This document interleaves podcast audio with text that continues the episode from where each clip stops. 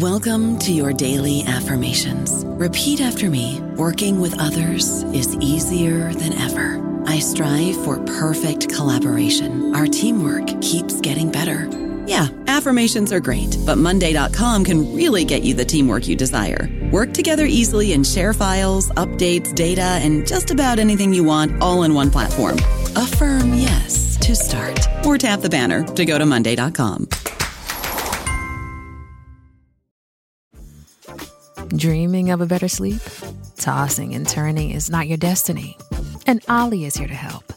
OLLY invites you to sink into sweet, sweet slumber to improve your mental and physical health and overall wellness. More than just melatonin, OLLY's ingredients help you unwind your mind for a delightfully dreamy drift off. Sleep is on the way at OLLY.com. That's O L L Y.com. This episode is brought to you by Visit Williamsburg. In Williamsburg, Virginia, there's never too much of a good thing. Whether you're a foodie, a golfer, a history buff, a shopaholic, an outdoor enthusiast, or a thrill seeker, you'll find what you came for here and more. So ask yourself, what is it you want? Discover Williamsburg and plan your trip at visitwilliamsburg.com. Welcome to the New Books Network. Good morning. Um, I'm, I'll be chatting with Van Gosse. He is the professor and associate chair of history and program chair of Africana Studies at Franklin and Marshall College. We're going to be talking about his recent book, The First Reconstruction Black Politics in America from Revolution to the Civil War. The First Reconstruction offers a series of case studies that explores Black voting in Philadelphia, New England, New York, and Ohio. Gosse interrogates our assumptions about the franchise and reveals the largely untold story of Black politics before the 15th Amendment. So, before we get started, I want to give you the opportunity to tell us a little more about yourself, maybe something we can't uh, Google or search for online. Oh, um, goodness. Um, I was uh, the founder of what somebody called Pennsylvania's first new wave band in the early to mid 70s, which dates me a lot, I realize. Um, it's not a great band, but at least we were we got there first. that is awesome. Yeah. Um, so historians tend to write about specific periods of time, but you've written a great deal on the mid to late 20th century before coming to the Revolutionary era and the early Republic. Um, so, can you tell us a little bit more about the shift in your research? Um, yeah, and that shift is pretty sort of that's that's the story of how I got did all this. Like, how did I shift? So, I was I, I thought of myself as someone who was trained in post 1945 history, um, and that's how I you know first defined myself when I started applying for jobs. And so this is what happened. My first book, dissertation, first book where the Boys Are, Cuba, Cold War America, and the Making of a New Left, had some, some meaningful African American history in it, even though I had really not been trained in that. I had taken one kind of reading course with David Levering Lewis, which was a tremendous experience when I was at Rutgers, but I did not think of myself as doing Black history. But that, the, the, the Black history in my book on Cuba which at the time, I mean, nobody had written anything about Cuba, hardly at all, and, and or about the really extensive um, solidarity in the African American community in the late 50s, early 60s, which extended for decades after with the Cuban Revolution. So um, uh, I received a much more positive and interested response from not just people doing Black history and African American historians, but actually from African Americans in general, like they really were interested in why Harold Cruse and LeRoi Jones and Robert F. Williams and all these other people went to Cuba. Like, what did Cuba mean? Because, of course, they knew, African American historians and the black community knew how deeply popular Fidel Castro had been and that he was welcomed into um, Abyssinian Baptist the last time he came to New York in the late 90s. Um, and the relationship of the Congressional Black Caucus with Cuba over decades. So um, I received a welcome. And then uh, one of my, I don't know, close friends, I guess you could say, sort of a mentor, a guy named James Miller, great scholar of Richard Wright, who was unfortunately died a couple of years ago before COVID. Jim Miller hired me at Trinity in 1994-95 as a visiting assistant professor.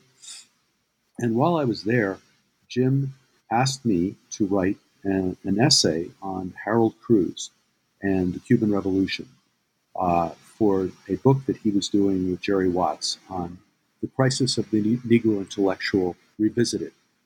Um, and that's really what got me going. Um, I, I, I, you know, did what one does. You start researching and looking at things, and I discovered all of this sort of what I thought of as the prehistory, untold about the Black Power movement. And that's this is stuff that I, I, I could write. I may write a lot more about this. Um, you know, that the version of Black Power that we've been told. Of course, so much more has been done on this. People like Peniel Joseph have done enormous history on the Black Power movement, but in the 90s, there wasn't much. So I did actually write a really large article, which is when that book finally came out, The Crisis of the Negro Intellectual Revisited. It has, it starts off with a, a major article, I mean, for me, just because it was, I did all this research on Harold Cruse and where he came from. This is what got me started. Um, I received some crucial support, but I'm one of hundreds of people who have received crucial support from Robin Kelley.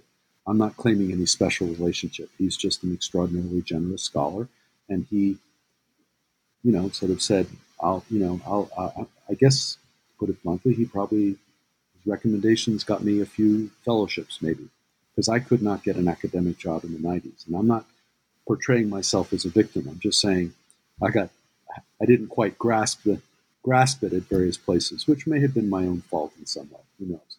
Um, so I started doing, as of about 1996, as when I finished this article on Harold Cruse, and I interviewed Mr. Cruse. A lot of people thought he wasn't around anymore, but I interviewed him and published the interview in the Radical History Review. So I was getting going between where the boys are and talking to Mr. Cruse. And I, I call him that because I retain enormous respect for him. However controversial he may be, I learned a lot just um, his life and how he fought. So I thought between roughly 1996 to 2004, 5, 6, next 10 years, I did uh, truly massive research on a book that was going to be called Black Power in White America, that would start at the end of Reconstruction and go through, at that point, through the, uh, you know, 2000, let's say. And I still have all that research, and I have you know, detailed chapter outlines and everything. So I started writing the book around 2004, which um, did lead to that article in the American Historical Review, uh, "As a Nation, the English Are Our Friends." So, for eight years approximately, let's say 1996, 2004, I had some fellowships. I finally got hired at Franklin and Marshall as a visiting assistant professor. I did a great deal of research um, on black electoral politics, party politics, from the end of Reconstruction, really through the end of the 20th century. Um, but very much focusing on the period prior to 1936, a lot on that, on the fact that McCarthyism was not anywhere near as effective in the black community as anywhere else, um, I still have lots of things to say about this. If McCarthyism was effective, Coleman Young would never have been elected mayor of Detroit and become a Democratic kingmaker because Coleman Young was almost certainly either in or extremely close to the Communist Party. And this is no great secret. That's just an example of what I wanted to write about. So I start writing the book in 2004, 5, 6. And I had seen little, little brief indications here and there of some kind of black politics before the Civil War. Um, you know, and, and really the, the one notorious article by Dixon Ryan Fox from 1917 about the black vote in Old New York. Um, that was the only article through the 90s that was cited very often. And I thought, well, I better write about this a little bit. You know, I, I need to acknowledge. I can't pretend that it started uh, in the you know the delegate elections in 1867 in the former Confederate States there was some something going on there. And and some books had been written that I was gradually discovering. Um, Phyllis Field on the suffrage fight in New York, uh, William and Aimee Lee Cheeks on Ohio's Black Politics. They were good books. Robert Cottrol on Providence. I'm not the first person to ever do this. So, in essence, I started what I thought would be a chapter and then maybe two chapters for the big book, Black Power and White America. And as so often happens, and it just took off, and I, I became bigger, and uh, and I, I, had to tell my then publisher um, that I wasn't going to write the book they thought, and that publisher, which I will not name, that editor, was extremely unhappy, and eventually I had to. Uh, anyway, this is that's how I ended up writing the book. I discovered so much history. Every time I looked further, there was more, and I thought, if there is so much Black political history from the 17, even the late 1780s, if you're talking about Boston, Prince Hall is leading his men to the polls in Boston in 1788. And it's widely noted. It's not like I had to. Jeremy Belknap, who's one of the first historians in American history, founded the Massachusetts Historical Society, noted it. So let me finish by saying this, right? Because you asked me this. In my experience, both with my book on Cuba, this, these things are not actually hidden. They're right there. That scholarship that I've cited, Robert Cottrol, The Cheeks, Phyllis Field, um, and probably a couple of other books that I'm not remembering right now, those books were there. It's just that, you know, I'm, I'm not, you have to actually recognize what's in front of you and say, oh, it's, it's not true. Leon Litwack, who's, you know, spectacularly good historian, but do not take, since 1961, and right through the present, right now, somebody is footnoting Leon Litwack's North of Slavery, brilliant book, to say, oh, there was no meaningful black voting. But so you know, you're you're uh, you're you're become you are an historian, right? We people listening to this, don't take somebody else's word for it. You know, go and look into it. That's my answer. Thank you. Um, I, I have to say, I might have been a little guilty of that myself. So um, one chapter turns to two chapter turns to um, close to a little over 500. Um, so um, the title of your book, the first part is The First Reconstruction. I don't think that um, a lot of people who don't follow this history very closely, I don't know if they would understand what you mean by that, what that term means. Um, I'm wondering if you could walk us through that. What what are you referring to? Absolutely. Yeah, the book has had three titles, and I want to briefly. Um, the first title, for most of its the time I was writing this book, the title was "We Are Americans," which um, the, the first chapter on the ideology of black republicanism before the Civil War, which is obviously a, a shout out to Eric Foner. Um, uh, I, I, I, use that, I quote Henry Highland Garnet in 1840, his address to the people of the state of New York, um, which is one of the most important black publication speeches um, of the entire period, saying, We are Americans. And then I point out that Frederick Douglass said the same thing in 1853 in his almost the same kind of address at the National Colored Convention, which I will note, we are Americans, directly contradicts the endlessly quoted, you know, what to the slave is the Fourth of July oration. And I do actually say, you know, yeah, that's Douglass for a certain audience. I think We Are Americans is more accurate in terms of Douglass's politics and Henry Highland Garnet's. So that would have been a fine title of the book.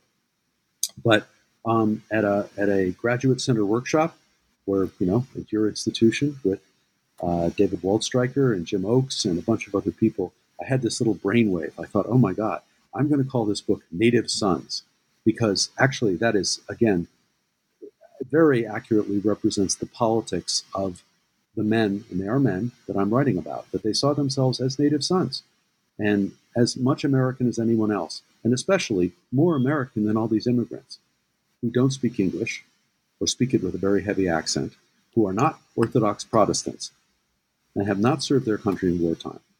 So I like Native Sons. Now, my publisher, who I uh, have no complaints about UNC Press, terrific publisher, at a certain point, pretty late, they said, you know, we've been meeting and we think there's going to be a problem. If we call this book Native Sons, people are going to think it has something to do with Richard Wright and it's going to confuse them.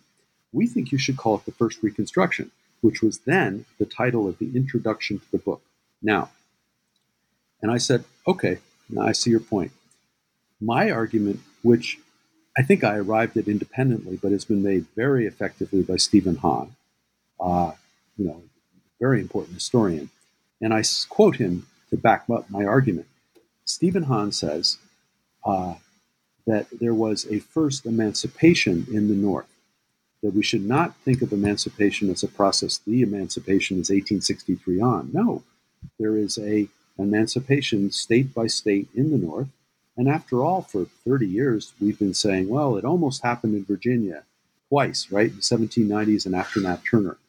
Um, it happens de facto in Delaware, despite Delaware remaining a slave state. 90% of African American, formerly enslaved people are legally free as of 1860, right?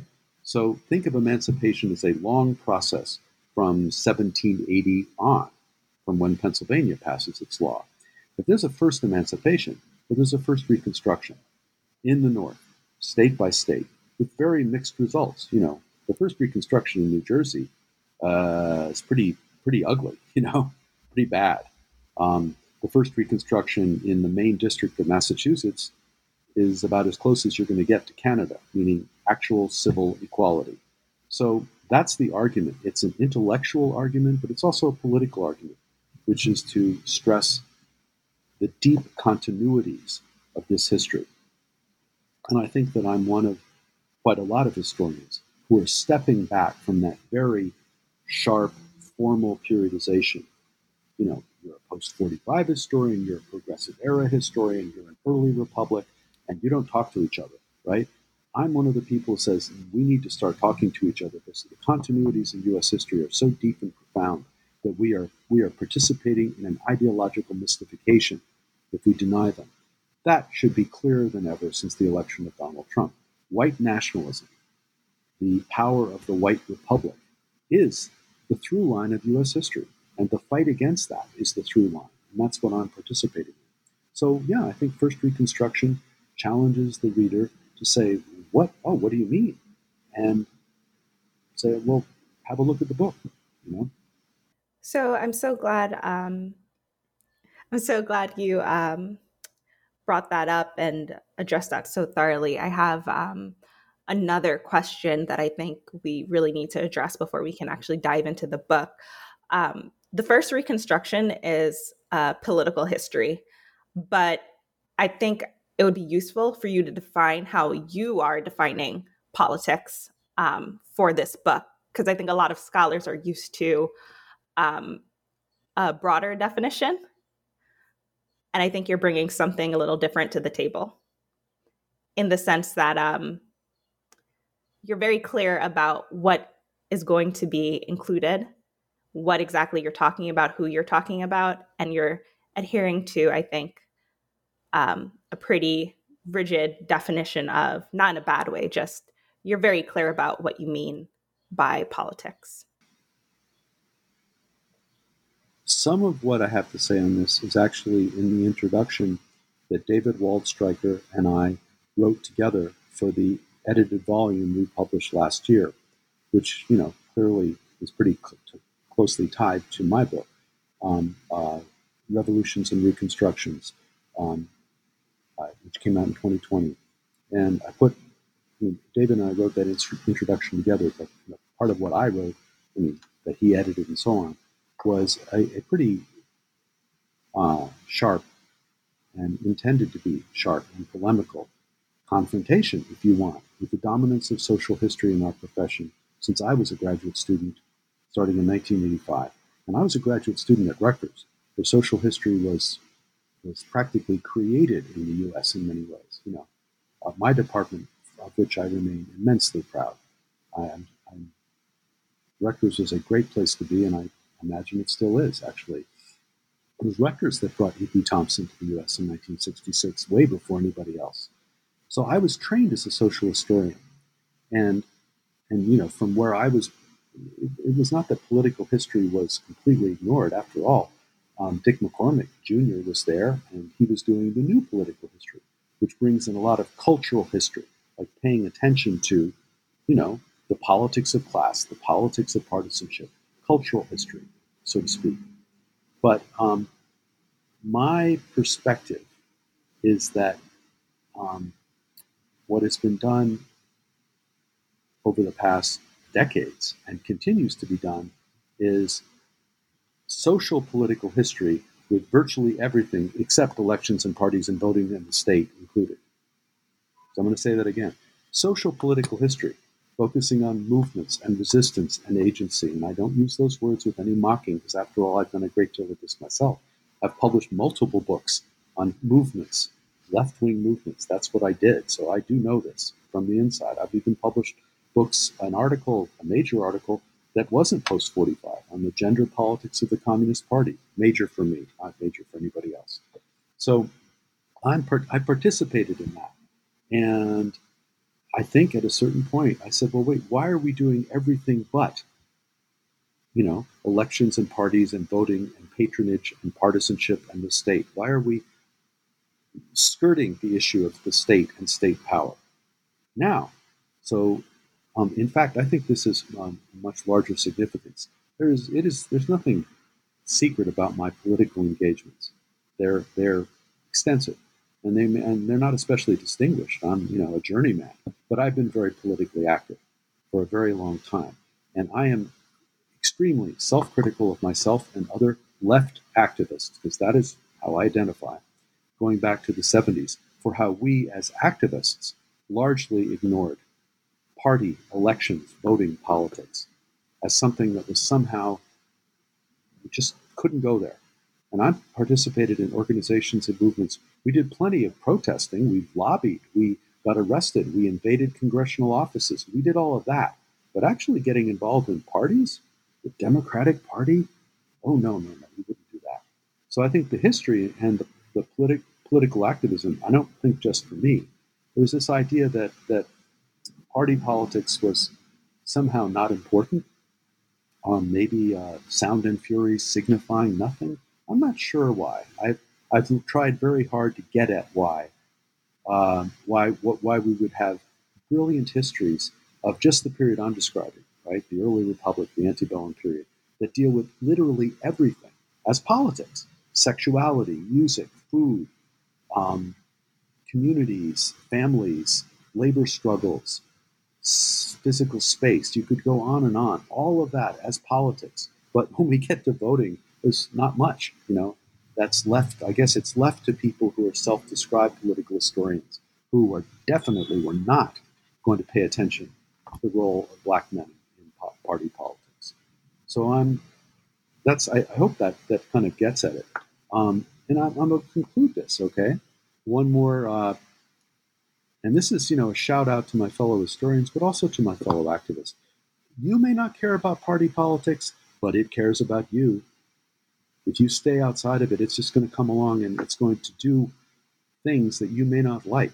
So it's not, and as a historian, if you choose to ignore that, you know, if you write a, a you write a case study of a, a city or a town or a state, and as if it doesn't matter who's actually holding power, you're participating in something that is actually, I don't want to say reactionary, but you're maybe a kind of mystification, you know?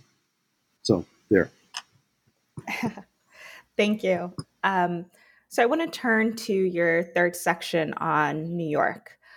One of the things that I found um, really striking um, was early on, you make this connection between Black New Yorkers um, during the during the revolution you argue that historians have assumed the desire to disenfranchise black voters in the 1785s was this racialist impulse but that isn't completely accurate.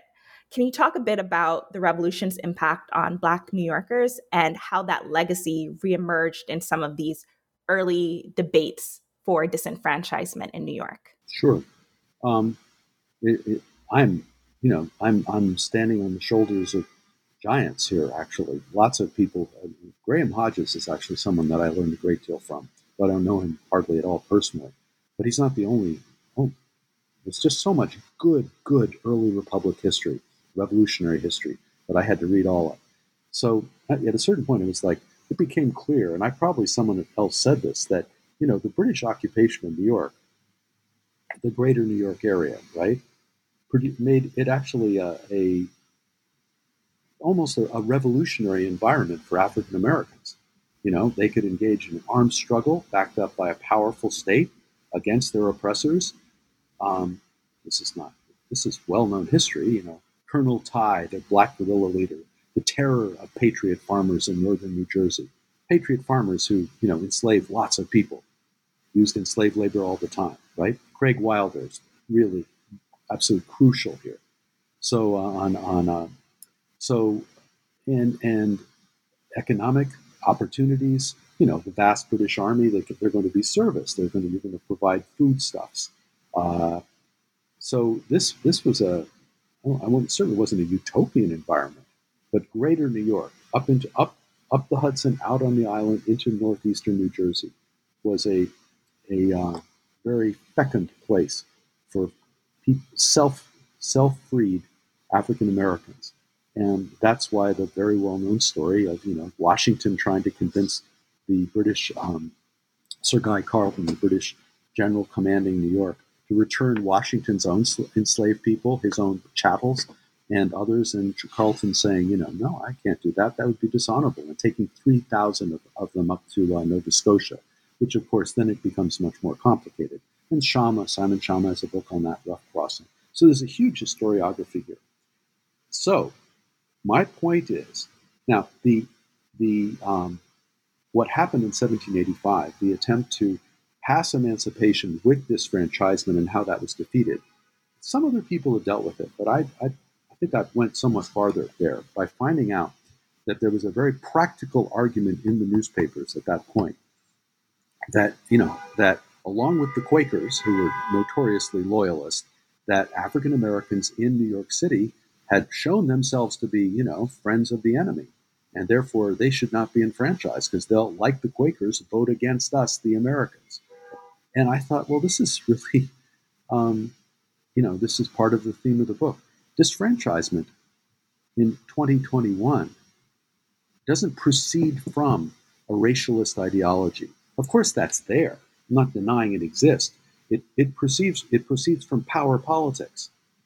You know, this is this is constituency that might that may be a problem for us, or they're voting and we don't like who they're voting for, so we'll get rid of them. So that's another through line in American history. Um, but, and of course, how could I forget uh, Shane? God, Shane, thank you, Shane White. I was going to say Shane White. I mean, there's so much good history here. I mean, he points out, and it's really distinct, noticeable, that once you get up into the 1790s and very early 1800s, that New York City's black community is so militant. I mean, they are they, they don't they don't take anything lying down. They fight, they they they campaign, and I use all that into my book. Now here it's worth noting how really different they are from other free black communities, notably Philadelphia's. You know, and I am I want to say this. I'm not going to name any names. I am unalterably opposed to histories of the free people of color in the North or anywhere in the U.S. that try to generalize across states. Do not do that. You, you will, you will, you will. There is no generalizing. Philadelphia is really, really different. It's more prosperous, apparently. There's more, you know, big fancy churches, as Cornish points out in 1827 in Freedom Journal. But it's much, much more cautious. And you'd say because it's near the Chesapeake, but I don't think that's the only reason. So I think that remarkable culture of freedom, if I can use that term, that the, that matured under the British over eight years, 1775 or seven years, 1783, that that goes into the post-war period as a as a militant fighting kind of culture. And that, of course, leads to this really extensive electoral politics, real balance of power politics that I described. I don't know about you, but I'm very busy and I don't have a lot of time to cook. That's why I subscribe to Factor. Eating better is easy with Factor's delicious, ready to eat meals. Every fresh, never frozen meal is chef crafted, dietitian approved, and ready to go in just two minutes. You'll have over 35 different options to choose from every week, including Calorie Smart, Protein Plus, and Keto. These are two minute meals. Factor meals are ready to eat and heat, so there's no prepping, cooking, or cleanup needed. They're flexible for your schedule. Get as much or as little as you need by choosing your meals every week. Factor is the perfect solution if you're looking for fast, premium options with no cooking required. Sign up and save. We've done the math, and this is important. Factor is less expensive than takeout, and every meal is dietitian approved to be nutritious and delicious. Head to factormeals.com slash NBN50 and use code NBN50 to get 50% off. That's code NBN50 at factormeals.com slash NBN50 to get 50% off. Shipping can make or break a sale, so optimize how you ship your orders with ShipStation. They make it easy to automate and manage orders no matter how big your business grows. And they might even be able to help reduce shipping and warehouse costs. So optimize and keep up your momentum for growth with ShipStation. Sign up for your free 60-day trial now at shipstation.com and use the code POD. That's shipstation.com with the code POD. You you also revisit um, the legacy, I guess, of uh, Gerrit Smith and um, the settlement program he had going on in upstate New York. And I personally found that um, just really striking and also incredibly thought provoking. So I'm wondering if one, you can explain to us what exactly was he doing there um, for those who aren't familiar. And also, the literature has tended to focus on, when discussing this, his paternalism or um, Black resistance to, um, re- you know, this resettlement in upstate New York.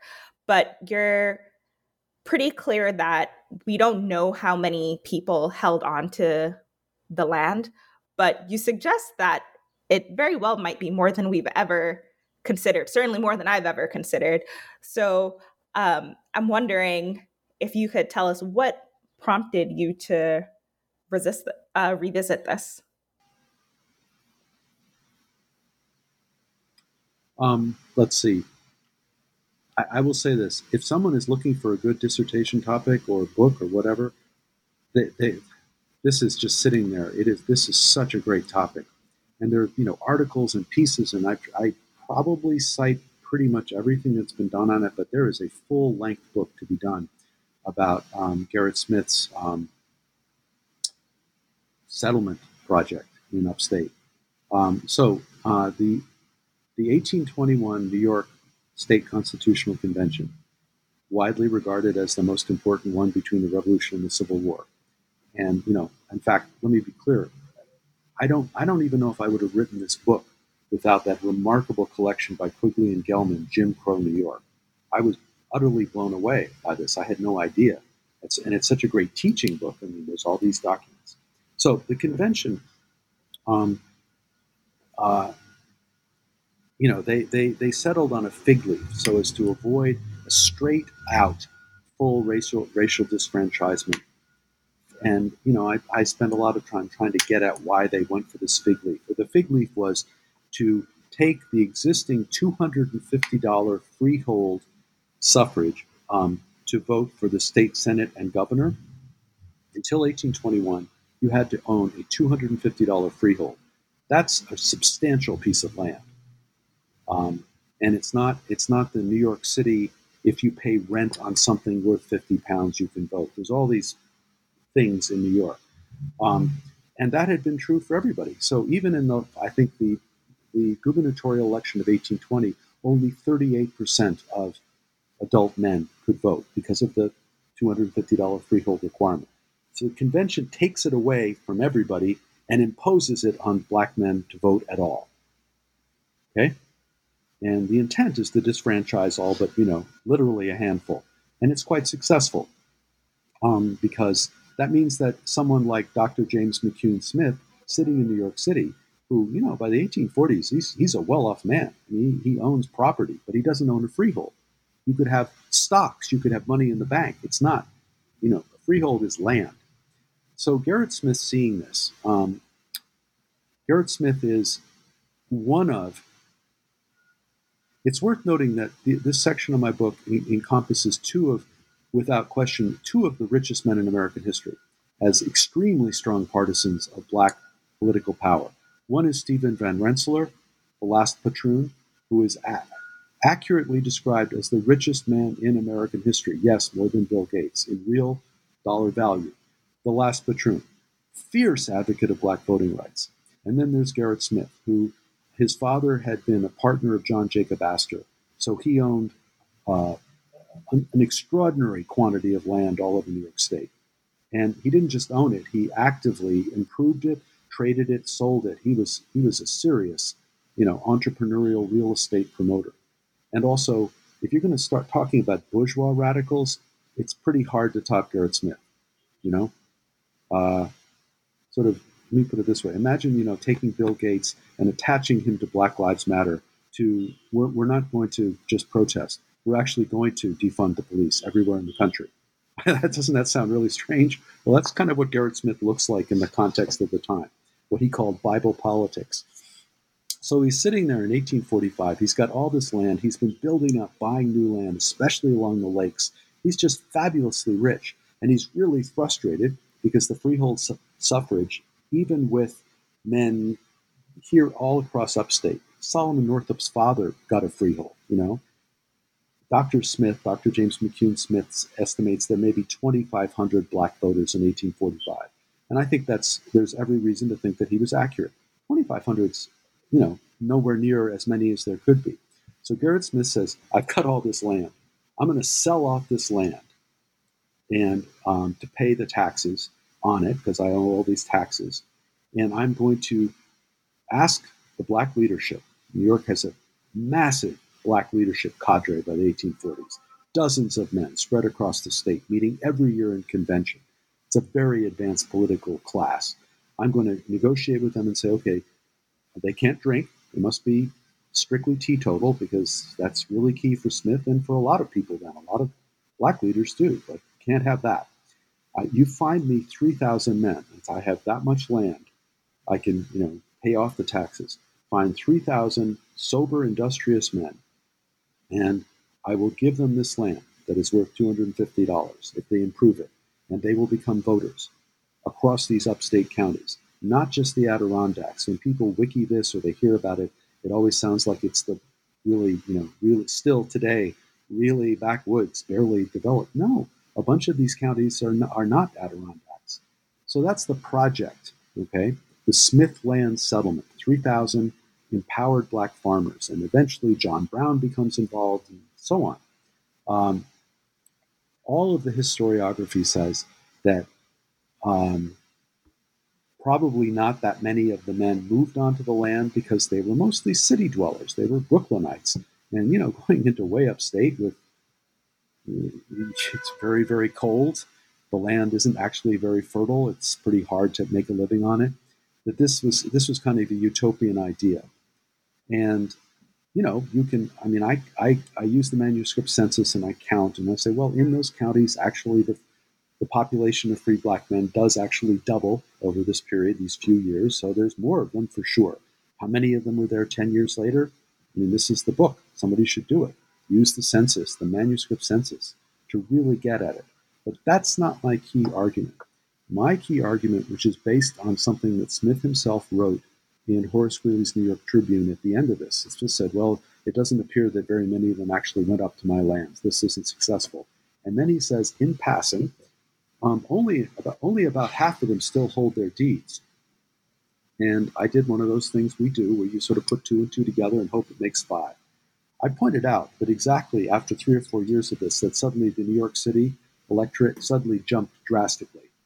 Suddenly there were enough voters in Manhattan to really count and to swing the entire Manhattan electorate, which in turn had statewide implications. And my conclusion, which is, you know, a surmise if you want, is, is that, you know, you, you've got this, it doesn't matter, you don't have to live way the hell up by the Canadian border. You've got the deed in your hand. You walk up to the polling place, the Whigs control that polling place. Because if it's Tammany, they're going to run you off, beat you up. You walk up and you say, Here's my deed. And they say, Okay, well, fine. You, you're a freehold. You vote. So that's my argument that Gerrit Smith actually did enfranchise a whole lot of New Yorkers, even though they didn't become the archetypal, you know, independent American freehold subsistence farmer that everyone had been brought up to believe we should be. So that's the argument.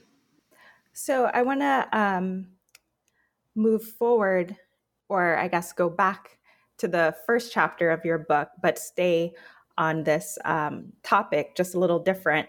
Um, we're talking about you know philanthropy in in a way, and we're talking about move um, movement, and I'm wondering if you can talk to us a little bit about the American Colonization Society, which you talk about in the first chapter, and you describe it as one of the most powerful philanthropy philanthropies in the United in U.S. history. But one, I don't think most Americans are aware of this organization, and I also think in the historiography, many historians have minimized its sig- significance. Yeah, I mean it's it's it's I mean it's actually a textbook case of how you know basically reactionary philanthropy is. If you if you take philanthropy seriously, what it means politically, it you know it it's um the closest parallel would be the massive drive for charter schools across you know my lifetime and yours, right? That oh you know our schools are broken. Let's let private interests get rid of unions. Uh, do any virtually anything they want pedagogically, and somehow this is going to fix the problem of Jim Crow education and massive class inequality and um, class all tied up with racial um, uh, oppression and you know the larger immiseration of working people because of deindustrialization. So the charter schools was like the American Colonization Society, a great nostrum, a panacea with deeply, I mean profoundly, reactionary results. American Colonization Society, founded by the really across a bipartisan elite, Henry Clay and Andrew Jackson together, um, proposed to solve the problem of a an enslaved African American population that would grow 700% in 70 years, right? This is taking over the country. Somehow this problem would be solved by sending some unspecified number.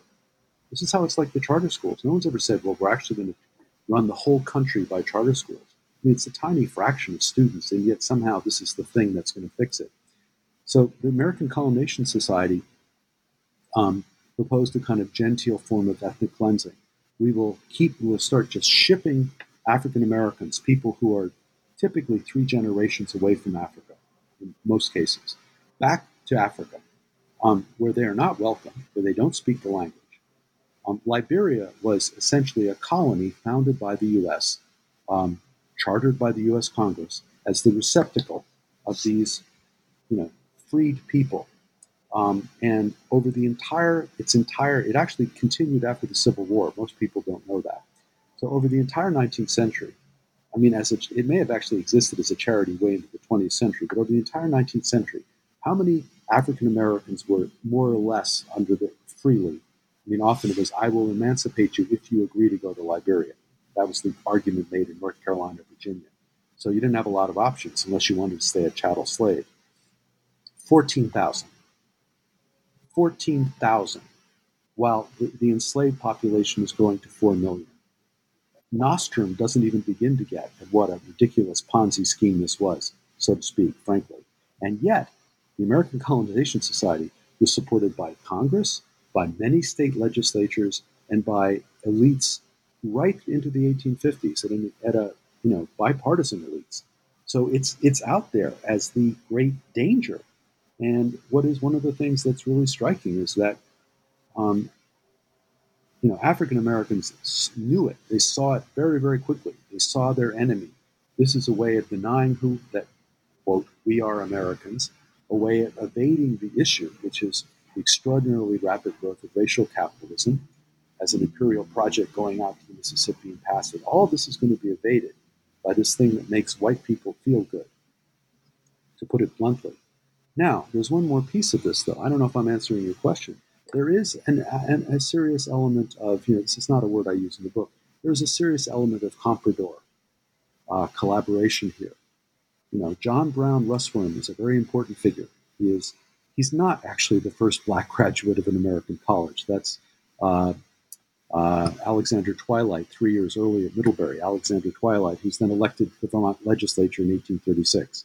But people didn't hear about Twilight, even though he was a man of color. I mean, indubitably. they hear about John Brown Russwurm up at Bowdoin in 1826. And then he founds Freedom's Journal the next year in New York with, with uh, Samuel Cornish. But a couple of years later, he says, "Oh, to hell with this," and goes off to Liberia, where he becomes, you know, a powerful political figure.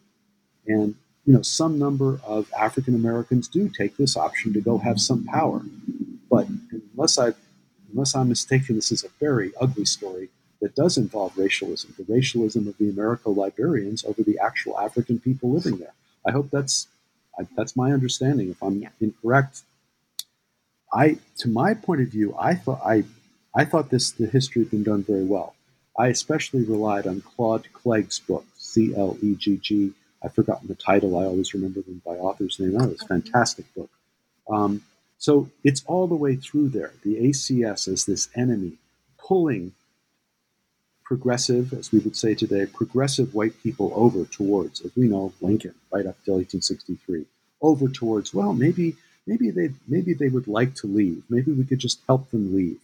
Um, so it's it's a huge presence sort of around and outside the black politics I described. So um, I'm wondering, what do you think, and also what do you hope your contribution to the historiography on um, New York is, or um, yeah, and also Black New York as well, Black New York politics. Well, I think that you know, I, at least for me, maybe this is because you know after teaching for a long time, there's a certain point where you say, well, if I've really made a contribution, it will you know get into and you know in a few sentences anyway into the textbooks. That would show that you, you had changed how this is being taught. If it and textbooks, I was a textbook editor for years in the 1990s, you know, to make a living for HarperCollins. So I got to develop textbooks, including not history ones. And you know, there's few things more um, conservative than textbooks. How much they resist actually changing. So, in some general sense, it would be great if the textbook started acknowledging that there had been some of the black politics that I described, as well as the civil rights struggles, to use an anachronistic term, that Kate Masur describes in her book Until Justice Be Done. And I mention this because Kate's book and my book are now being for very good reasons, often discussed together and reviewed together. So um, if they were to say, oh, actually, there were like fierce anti racist civil rights battles going on, oh, and black men were really actively participating in the parties and fighting their disfranchisement and finding ways around it. You know, in Ohio and New York, which are the first and third largest states in the country in 1860, they have to a very large extent overcome form of disfranchisement. So that that would be that's what I'd like to see in the textbooks you know, I could dictate the text for anyone who's writing a textbook if they want. Now, in terms of New York history, yeah, this is a dream, isn't it? In terms of New York history, um, I think that uh, I've had stepsons who went through, you know, excellent public schools. You have to t- study New York history. I would like to see New York history in, and in fact, you're giving me a, a reminder um, recently, my my college, Franklin and Marshall, in the past eight or ten years, we have become less mo- less monochromatic, if I may use a polite word. Okay, we have finally have more first gen students and students from the city. I taught there for ten years, and hard, literally, I I could count on the fingers of one hand the number of students that I had um, who were from New York City, which was really strange, you know. And now we have lots, and we have lots of first gen students and students of color from no Brooklyn and the Bronx, especially. And I remember them just the last time I was teaching uh, a year ago. And I was teaching, you know, the black, how African Americans participated in on different sides of the American Revolution. And I remember these students saying to me, um, black students saying, we didn't learn any of this. And I remember I said, wait, you're in Brooklyn and you didn't learn any of this about, I mean, there's so much there, so much black history way before me. Like I said, Craig Wilder, Graham Hodges, lots of stuff. And they said, not a bit of it. We just learned the straight up, you know, Washington Valley Forge history I learned in the 1960s. So I think that New York history should put Black history as one of its main central lines, because after all, Greater New York City was one of the most important slave holding areas of the country at the time of the Revolution. Um, the majority of farmers, the Dutch farmers, used enslaved labor. So that should be in there. That's that's the first thing. Forget Gosse's contribution. That that um, there were, in certain respects, Greater New York in the late 18th century was actually a slave society. That's what I want to see. And that's not my contribution. That's Craig Wilder and Graham Hodges and others. Okay. So that would really, you know, shake it up. Like Prospect Park, the, the, uh, the manor that you see there in Prospect Park, all of that, all of the big families, the big Dutch families, whose names are all over the city. We still see their names, Van Cortlandt, all of these names all over. All of those families owned dozens of enslaved people. That's the history. Then we can get to you know what happens as emancipation slowly proceeds. Obviously, we should also be teaching, and this is not my stuff, that emancipation only concludes in 1827, and there's still 4,000 enslaved people.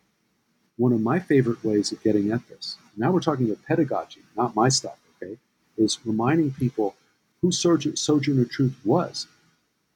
And Isabel, I always get her name wrong. I think I want to say Van Wagenen, but it's not that. It's Isabel, it's a Dutch name. She's born on a, in 1814 on the Dutch farmers, uh, you know, slave labor camp up the Hudson. She grows up speaking Dutch.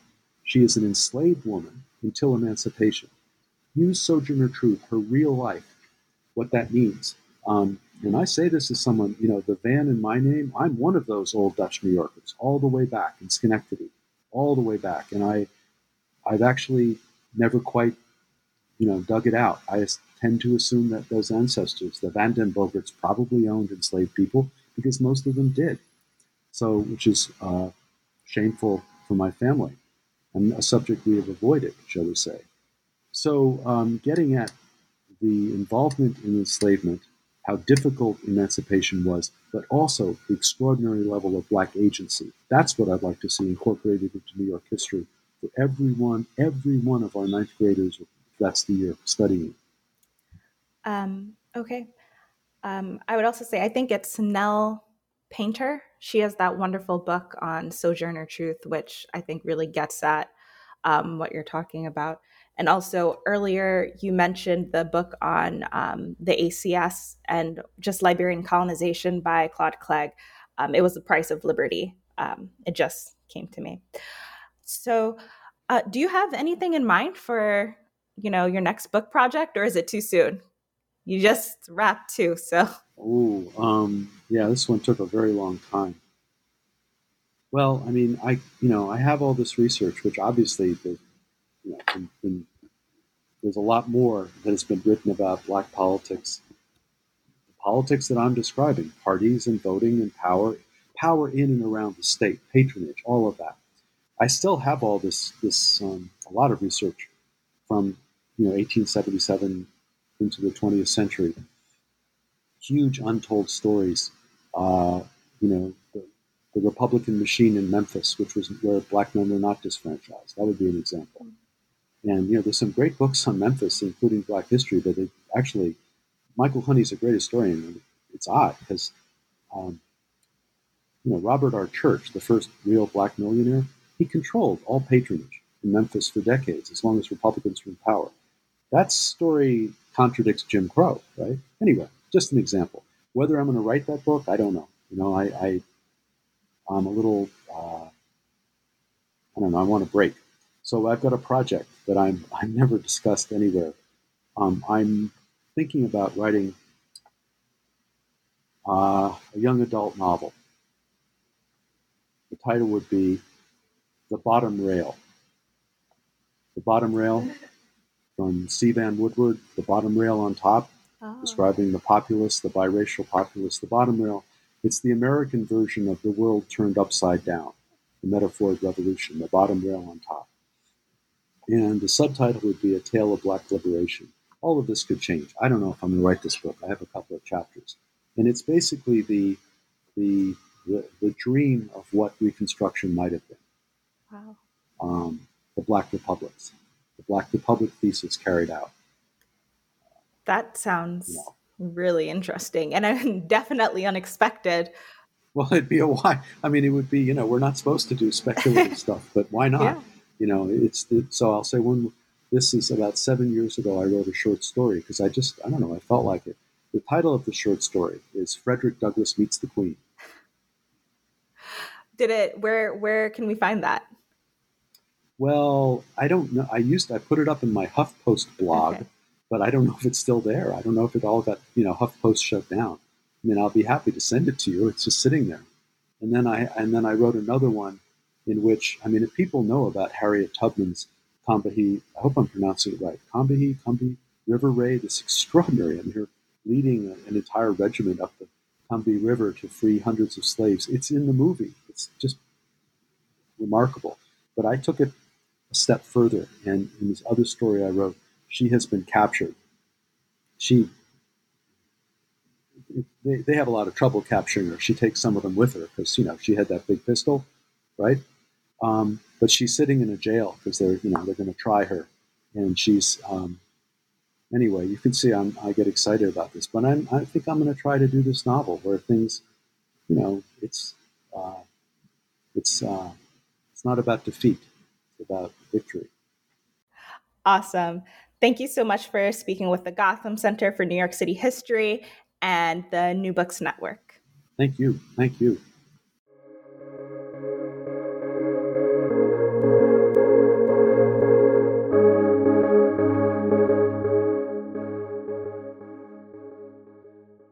Guys, it is Ryan. I'm not sure if you know this about me, but I'm a bit of a fun fanatic when I can. I like to work, but I like fun too. It's a thing. And now the truth is out there. I can tell you about my favorite place to have fun Chumba Casino. They have hundreds of social casino style games to choose from, with new games released each week. You can play for free anytime, anywhere. And each day brings a new chance to collect daily bonuses. So join me in the fun. Sign up now at chumbacasino.com. No purchase necessary. Group. Void were prohibited by law. See terms and conditions. 18 plus.